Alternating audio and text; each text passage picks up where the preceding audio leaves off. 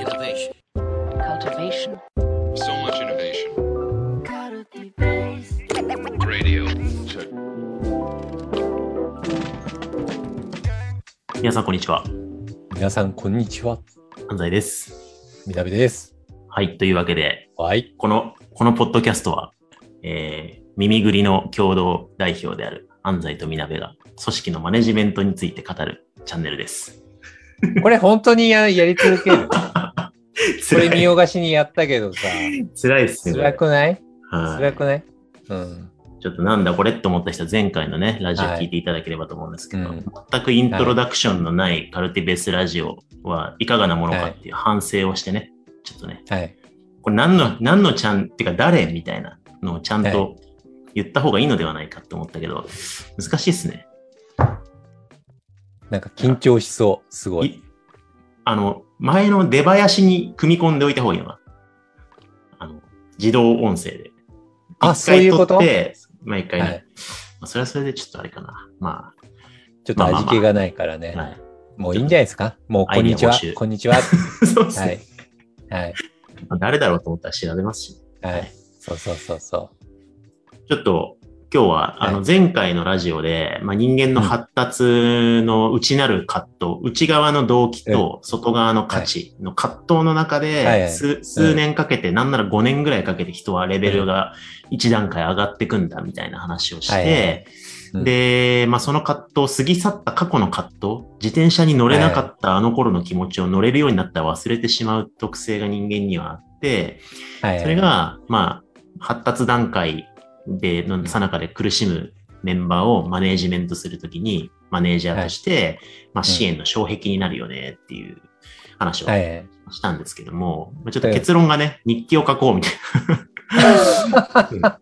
うん。それはそれでね、大事な、あのー、知見なんですけど、はい、えー、で終わってしまったんで、まあ、もうちょっとその話の解像度を上げる話題提供をね、うん、しようと思って、みなべさんが整理してくれたんで。そう。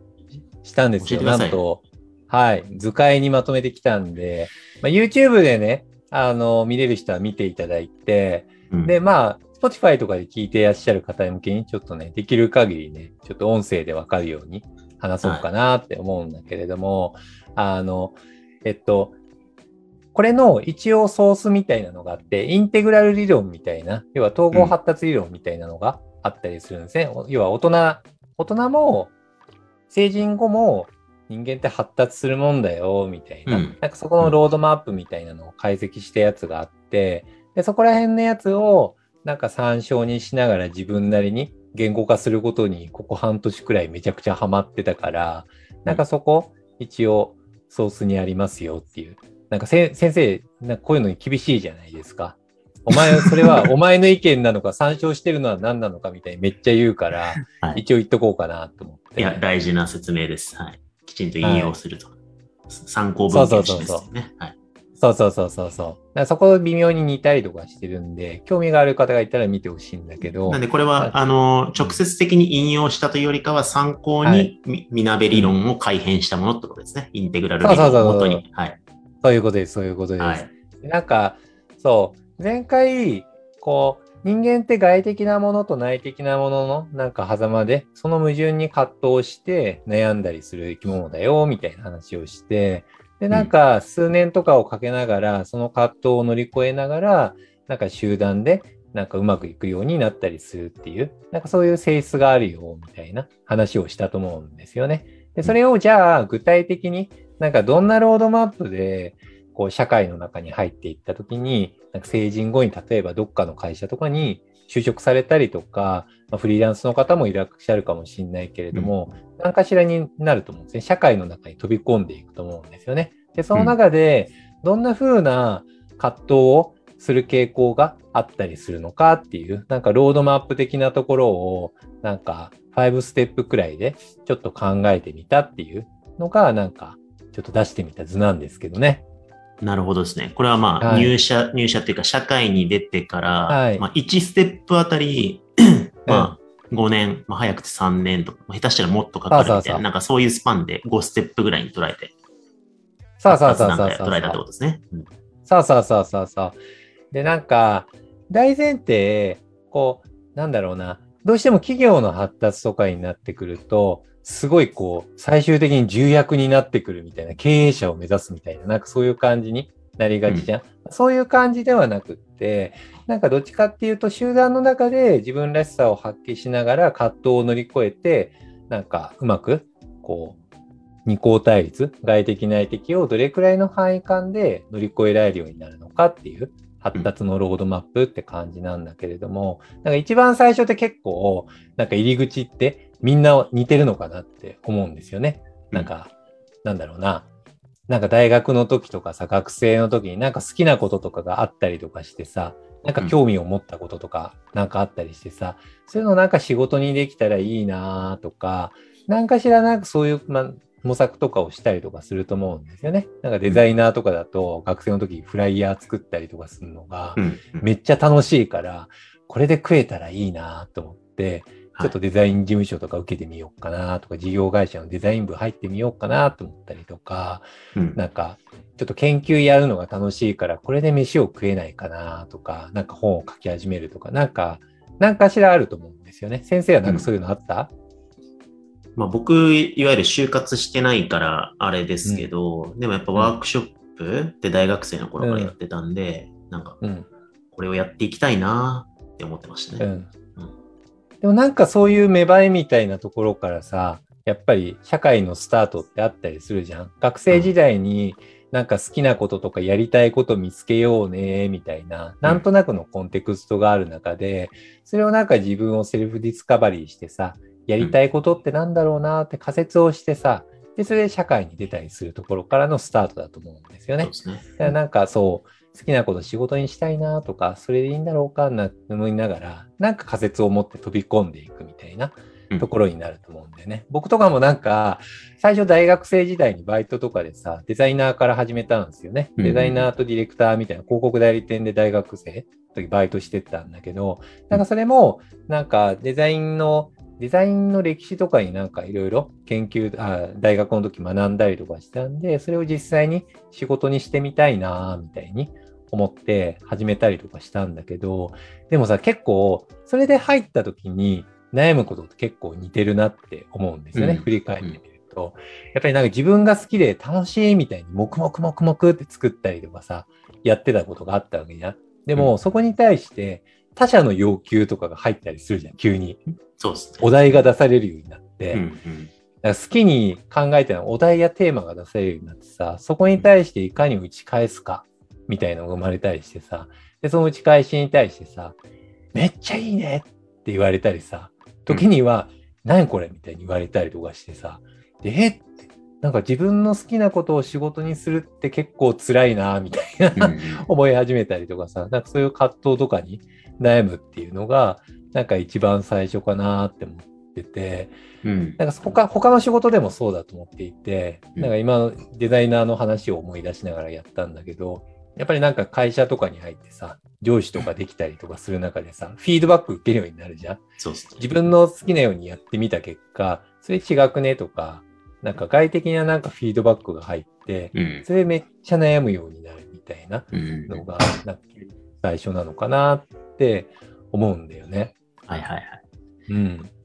結構これはどんな仕事でも訪れる葛藤だし、うん、まあよく趣味を仕事にしない方がいいよって言われるゆえんはこの葛藤にありますよね、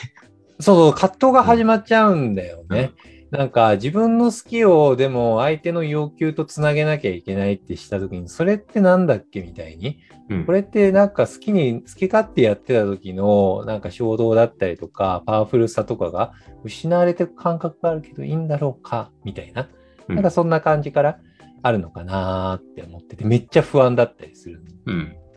うん、あるあるっすね。あるある。まあ、ここで、ね、あの上司フィードバックが激しく入り続けると、うんうん、自分がやりたいことは諦め、あの要求されるものを作ろうってなって。デザイン好きだったけど好きじゃなくなっていくみたいなことが、うん、そうそう、大体なんかこれくらい の, あのキャリアスタートの場合って、まあ、やっぱり熟達した人から見ると、まあ、やっぱり技術的な部分で未熟な部分があったりとか、そもそも目的合致させるなんかスキルだったりとかがちょっと弱かったりするから、ついなんか言いたくなっちゃうんだよね。技術的な圧力とかめっちゃ言ったりとかして、うん、なんかフィードバックガンガンしちゃったりとかするんだけど、でも結構このあたりのアンラーニングストレッチって割とオンボーディング的に辛かったりとかするから、えんやでえんやでみたいに結構なんか自を称賛しながら、新しく新しい社会の場に出た時のなんかこの場は踏み出していいんだみたいな、あ、なんか自分だけで好きなことをやってた気もしたんだけれども、自分の好きなことで他者に喜んでもらったりすることってすげえ嬉しいことなんだなみたいな、なんかそういう成功体験を積んでいくっていうのがなんか社会の場での一番最初のスタートになるんじゃないかなって思うんですよね。うんうんうん、これこんな感じに進めていくんで大丈夫？これレクチャーになっちゃう。レクチャーになっちゃうよね。これレクチャーになっちゃうよね。うん、はい。ちょっとスピードアップしつつ、はい、これがファーストステップって感じですかね。うん、ファーストステップね。でもなんか一応なんかを伝えておきたいのが、なんかこのステップが進めば進むほどめっちゃいいっていうわけでもなくって、それ一つ一つの発達とか葛藤のなんかステータス自体が尊い尊ばしいものではあるので、上がれば上がるほど偉いっていうもんでもないって感じですね。大前提としてね、うん、これちょっと前に子育ての話をした時にそんな話しましたよね。うん、そうそうそうそうそうそうそう、うん、でもなんか葛藤、はい、いやその稲部さんのお子さんがね、うん、お子さんとしての発達過程で葛藤しているところ自身がすごく一人の人間として尊敬すべきだし尊いという話だね。そうそう、それを忘れちゃいけないんですよね。うんうん、だけどまあ葛藤を乗り越えた先には新しい葛藤が待ち受けてるもんなんで、あくまでもそのなんか体系化みたいな、なんか生ニーズって感じですかね。うん、うんでなんかそういう乗り越えたりとかして、あなんかなんか相手の要求とかなんかうまいこと乗り越えながら自分の好きなことで人に喜んでもらうって楽しいなみたいな、なんか社会の始まりにした時に、今度はなんか上司との関係とかじゃなくって、なんか短期的なプロジェクトだったりとか複数人で動いたりして、でチームで物事をいかに成し遂げていくかみたいな、なんか感じになってくると思うんですよね。で今までって結構一人に対してなんか喜んでもらうだったのが、チーム内部で協力関係を築きながら誰かちょっと一段階遠い人に対して喜んでもらうみたいな世界観にだんだんなってくるのかなって思うんですね。うんまあ、それがユーザーだったりとかするかもしれないし、顧客だったりするかもしれないしっていうところではあるんだけど、でもそうなってくると結構同じようになんかそれぞれなんかこうスキルだったりを持ったりとかする人と共同関係を築いてやらなきゃいけないっていうことがあるから、相手のやりやすさだったりとか、どうやって共同することによってそのプロセスを通じながら自分のスキル発揮をして成功体験でやる、好きなことで人に喜んでもらうかみたいなことをなんか遂げていく必要があって、で結果的になんかチーム内で共同するための目的ってなんだっけみたいな、なんか概念的に一つ上のものを提示しながらお互いに協力関係を築いていくための配慮みたいなのを考えていく必要がありますと。ってなると、うん、結局なんかまた葛藤がめっちゃ始まっちゃったりして、うん、なんか、まあ、結構他者、今まで他者そんな気にしてなかった、自分と相手にいかに喜んでもらうかだったのが、うん、他者と協力いかに築くかっていう視野が生まれてくるから、うん、なんか果たして自分はあの人とうまくやれてるんだろうかとか、チームでやれてるんだろうかとか、うん、自分がもしかしたら好きにやることによって相手の衝動とか殺してしまってるんじゃないかとか、うんうん、なんかそういう視野が働いたりとか、また逆にそれを配慮しすぎることによって目的ってなんだっけ、はじプロジェクトの目的だったりとか、このチームの目的に対してちゃんとなんかこのプロセスっていいんだっけみたいな感じになったりするのかなって思うんですよね。うん、これも結構悩みとしてあったんじゃない？安西さん。安西さんに振る形になっちゃった。まあそうですね。あの、うん、大学院ってすごい個人的に研究していくところではあるけれども、うん、結構そのプロジェクトだったりとか、共同研究とかやっていくと、やっぱりその自分のやりたい研究をうまくやって、なんかきちんと論文にするにはみたいな葛藤だけじゃなくて、やっぱチームとしての共同プ ロ, プロジェクトみたいなことを回さなきゃいけなくなってきて、なんか自分がやりたい研究だけ押し通すだけでもなんか違うんだよなとかって、でも自分にしかできないことをどうやって活かしてこのチームでの研究にみたいなことはなんか記憶にありますね。うっすらうっすらうっすら忘れちゃうからちゃんと日記書くべきだと思いますよ。そうですね。ね。そうですね。そうだから人に振りながらも僕もこの時のなんか葛藤とかマジで忘れちゃったから自分で話せなかったから安西さんに振ったんだけど、でもなんかこの時ああった気はしていて、なんとなくなんか、うん、結構僕上司とか周りの人と喧嘩する問題新卒生だったんですよね。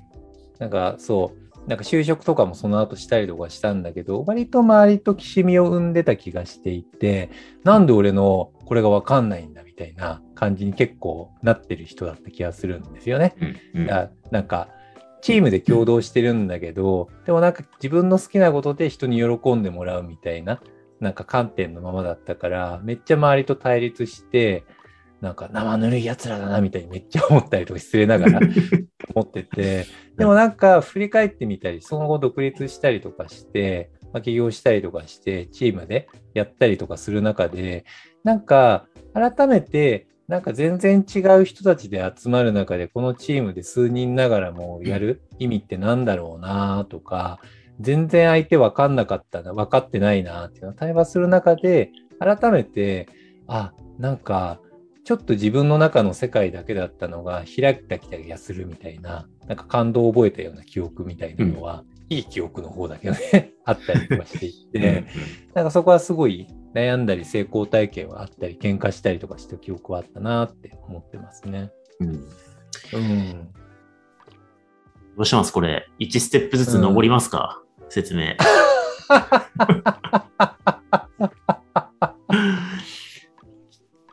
これなんかそれ思った、うんはい、ちゃんと支援方法も含めて、うん、ちょっとなんか 別,、うん、別機会にした方がいいような気がうっすらしてきてしまいましたけど、微妙にそれしてきたよね。はい、微妙にするよね。まあまあまあそれでもいい気がする。えちょっとえその別機会でちゃんと説明するでもいい気がしますよ。はい、あ本当に？はいなんかはいダイ、ダイジェスト的にダイジェスト的にね。今のがにでしょだってステップに。にですよにですよ。これがだからまあでもここら辺が結構なんか鍵な気がしていて、結局じゃあサマリーでいこうかなって思ってるんだけど、はい、あの結局結構さんステップ目くらいまでが鍵なんだけど、自己アイデンティティの確立みたいなのがあのいち段階目に段階目さん段階目で結構なんか成人発達における過程として結構大切って言われてて、結局自分って一体何者なのかっていう社会において自分って存在ってなんだろうみたいな、うん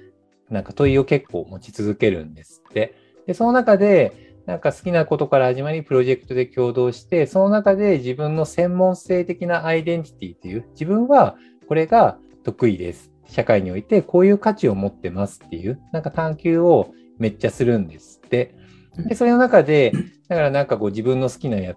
ことをやって喜んでもらって、で、それをチームで共同できるようになって、なんかプロセスをなんか身につけたりとかして、で、その中でさん段階目的になんか自分の特定の技法として、なんか専門者として確立されて、このし、これだったら自分は自己アイデンティティがあるって思いながら、周りからも認知をされて信頼関係を築けるようになるっていう、なんかそれがさん段階目にあったりとかするんですって。うんうん、でもなんか結構、この段階で結構めちゃくちゃ悩んだりするのが、あの、他の専門性の人とかもいるわけじゃないですか。例えばデザイナーだったらエンジニアもいるし、プロダクトマネージャー、うん、ビジネスサイドもいるし、なんかいろんな職業の人がいるんですね。エンジニアさんとかでもしかりですよね。で、したときに、なんか他の専門性との衝突とかぶつかり合いとかもあったりするし、逆になんか他の職種における大切にされているものとかもダイバーシティの観点に聞いたりすることによって、果たしてデザイナーって何だろうか、この職業って何なんだろう、この価値って社会的に何なんだろうみたいな視野がめっちゃ働いたり、逆に他の職業のことを理解できないことによって本当に理解できてるんだろうかそれはみたいなことをなんか思い始めたりして、でなんかこう他のアイデンティティのこだわりとかを理解することによって結果的にあ自分の思っていたこうこのアイデンティティが正義だと思ってたんだけれども、それもまたしかりで大切なものなんだけれども、複数のアイデンティティが流通して協力関係を築くことによって価値とかって生まれるんだなっていうのを理解するんですって、うん、でその理解をすることによって初めてなんかこのあたりくらいになると人と協力関係を築いて構想を描きながら人同士を結んでなんか強いチームだったりコミュニティだったりを作れるようになるっていうのがよんステップ目なんですって、うんうんうん、らしいですよ。こんなサマリー具合で大丈夫ですか？いや、いいと思います。はい。はい。なんですって。うん。でなってくると、なんかこれくらいになると、なんか複数のこう職種みたいなのを越境しながら、じゃあどういうふうなことを自分は提示してやっていくんだっけって構想を描きながら自分のアイデンティティに落とし込むことによって、逆になんか価値が流通する流れみたいなプロセスみたいなのをしっかり作れるようになって、うまくいくようになるんです。うんうん、でもまあこれくらいになると逆に結構あのインパクトが上がってとかして周りの信頼関係とかを築いたりとかするからめっちゃ、うん、むしろ外的な圧力がめっちゃ強まるステータスだったりするんです、まあそうですよね、うん、すごい周りの信頼が高くなる。この人に任せたらなんかやってもらえるみたいな感じもあるし、うん、他の職種例えばプロダクトマネージャーからしてあこの人めっちゃ信頼できるなみたいになって、うん、緩い段階のホワイトの段階から渡されたりとかするんですって、うん、ってなると結構じゃあその処理はできるんだけれどもその処理の方法を自分自身でやるっていう風になりやすくって自分自身でやるしかないみたいな感じになったりとかしがちで、結果的になんか結構いっぱいいっぱいになっちゃって優先順位付けとかができなんか難しくなったりとかなんか並行するプロジェクトに大量にアサインされたりとかしてどうすればあわわわみたいな感じになって結果的に鎧をめっちゃ着込むって現象が起きやすいステージなるほどね、うん、はいあって要は自分が強くあらなければなんとか乗り越えるやるしかないからやるしかないみたいになって、うん、めっちゃ強い鎧を着込んで突破しようとするっていう頑張り続けようとするみたいな感じになって、うん、めっちゃなんかマッチョななんかマネージャーで言ったらマッチョなマネージャーとかになりやすいって、うんうんうん、いうことらしいですよ。なるほどなるほど。うん。まあでもあのー、ねエグゼクティブ層とかになるとこう鎧を着込んでる。はいないとやってられないみたいなのはね、はい、その辺の理由なわけですね。そうそうそう。でもこれくらいの段階の時に起きがちなのって自己開示ができないんですって。うん、自己開示ができなくって、そういういっぱいいっぱいになっている自分すらもちゃんと自己開示をしながら周りに協力関係を築いていくっていう、なんかそういうなんか責任の構想をちゃんと描く力と、あと自己開示をして周りに対して働きかけていく力みたいな。なんか強みと弱みみたいなのを両方とも生かしていってらしいチームを作っていくっていうことがこの段階ではできなくって、でそれを乗り越えるためにはどうすればいいかっていうところであると、なんかお互いの価値観レベルとか人間レベルのちゃんとコミュニケーションをできるようになって、そのレベル感まで深くいって価値観レベルの競争ができるようになる。要は自己開示をしっかりお互いにしてでも戦略レベルも当たり前にディスカッションできるような状態になると、価値観レベルで紐合わさりながら、なんか事業とか組織目的とか含めてちゃんと当たり前に接合でき、でも自分らしくやりやすいようにもできるようになって、お互いに配慮関係が築ける強いチームになるっていうことにいくらしくって、オーセンティックリーダーシップの始まりになるみたいですよ。うん、なるほど、なるほど、うん。はいはいはいはい。なるほどですね。これくらいのサマリーで大丈夫？いや、いいと思います。ちょっと詳細はね、はい、またこれちゃんとレクチャー講義としてやってもらった方がいいかなって気がするんで、ラジオではね、はい、このぐらいで十分かなと思いますけど、でも、この、あのー、流れを大まかでもなんかこう、見取り図として持っとくだけでも、すごい、マネージメントの観点から大事だなと思うのは、うん、その、ミドルマネージャーと言われる人、役職って、ツーステップ目をクリアし、さんに差し掛かったぐらいで一定数字目標が達成できる、うん、優秀なプレイングの時に抜擢されたりするじゃないですか。抜擢されるんですよね。うん、本来は、まあ、より引き込んでよんの手前くらいで抜擢されれば、ちょっとちょうどいいんだけど、だいたいさんの差し掛かりくらいで抜擢されるんですよね。そうなんですよね。にを超えんとしてる時にミドルになるっていうのが、うん、結構あるあるのキャリアラダーだと思うんで、なんかマネージャー、役職マネージャーで下に部下を持ってるんだけど、自分って実はまださん突破してないんだよなって方も当然あり得るし、うん、まあそのさんを突破してよんだっていうこともあると思うんですけど、だからそのさんの自己専門性、自己アイデンティティが確立しきっていない、自己授業しきっていないまま、あの、自転車乗れなかった時代のことを忘れてしまっている自分が、あの、ステップいちで悩んでるメンバーの需要と承認をしなきゃいけないみたいなのが結構むずいってことですよね。難しいんですよ。だから結構最初に話した、うん、結構マッチョ論的につい技法的にフィードバックを繰り返してヒエーってさせてしまうっていう事象が割と起こりやすいんですよね。うんうんうんうん、そうですよね、うんうん。だからまあこういう地図を持っておくだけでだいぶ、まあワンオンワンとかマネジメント目標設定とか振り返りとか、まあ、そういうこうマネジメントの各所の場面でのコミュニケーションスタンスの指針になるのかな、育成指針になるのかなと思うので。そうそう、うん、私逆にこれも起こりがちだなって思うのが、さんステップに差し掛かったくらいで抜擢された時ってやっぱり自分自身も自己アイデンティティの確立で悩んだりとかしてるから、うん、ちょっとそういう辛口フィードバックをしたり、逆にどうフィードバックしていいか自分も自信がないから分かんないっていうことになりがちなんですよね。うんうん、でそこに対してフィードバックをガンってやってしまうと、自己アイデンティティがまだ弱い状態だったりとかするから、ちょっと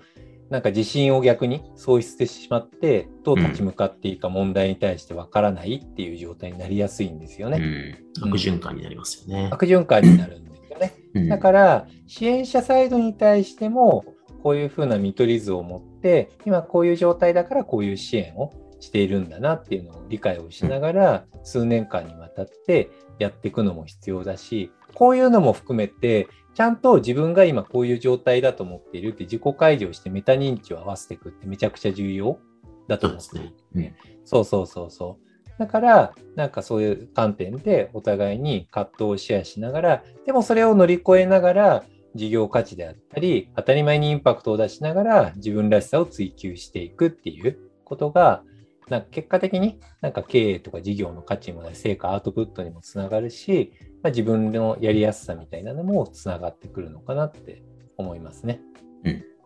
うん。はい。というわけで、だいぶリッチコンテンツになりましたけど、はいはい、このちょっとあっさりめに喋ったよん、ごらへんのえっと、葛藤は、あの、先日カルティベースラボで、エグゼクティブファシリテーションみたいなタイトルでイベントがあり、うん、その中で、みなべさんがね、結構そのエグ、エグゼクティブがまとった鎧みたいな話で結構深めに喋ってるんで、そちらを、アーカイブ動画があるんで、そちらを見ていただけるといいんじゃないかと思います。はい。はい。というわけで、ちょっとこの話はまた別の機会に掘り下げて、はい、きちんと話していきましょうね。そうですね。はい。はい。はい。じゃあ今日はこんぐらいにしたいと思います。ありがとうございました。はい、ありがとうございます。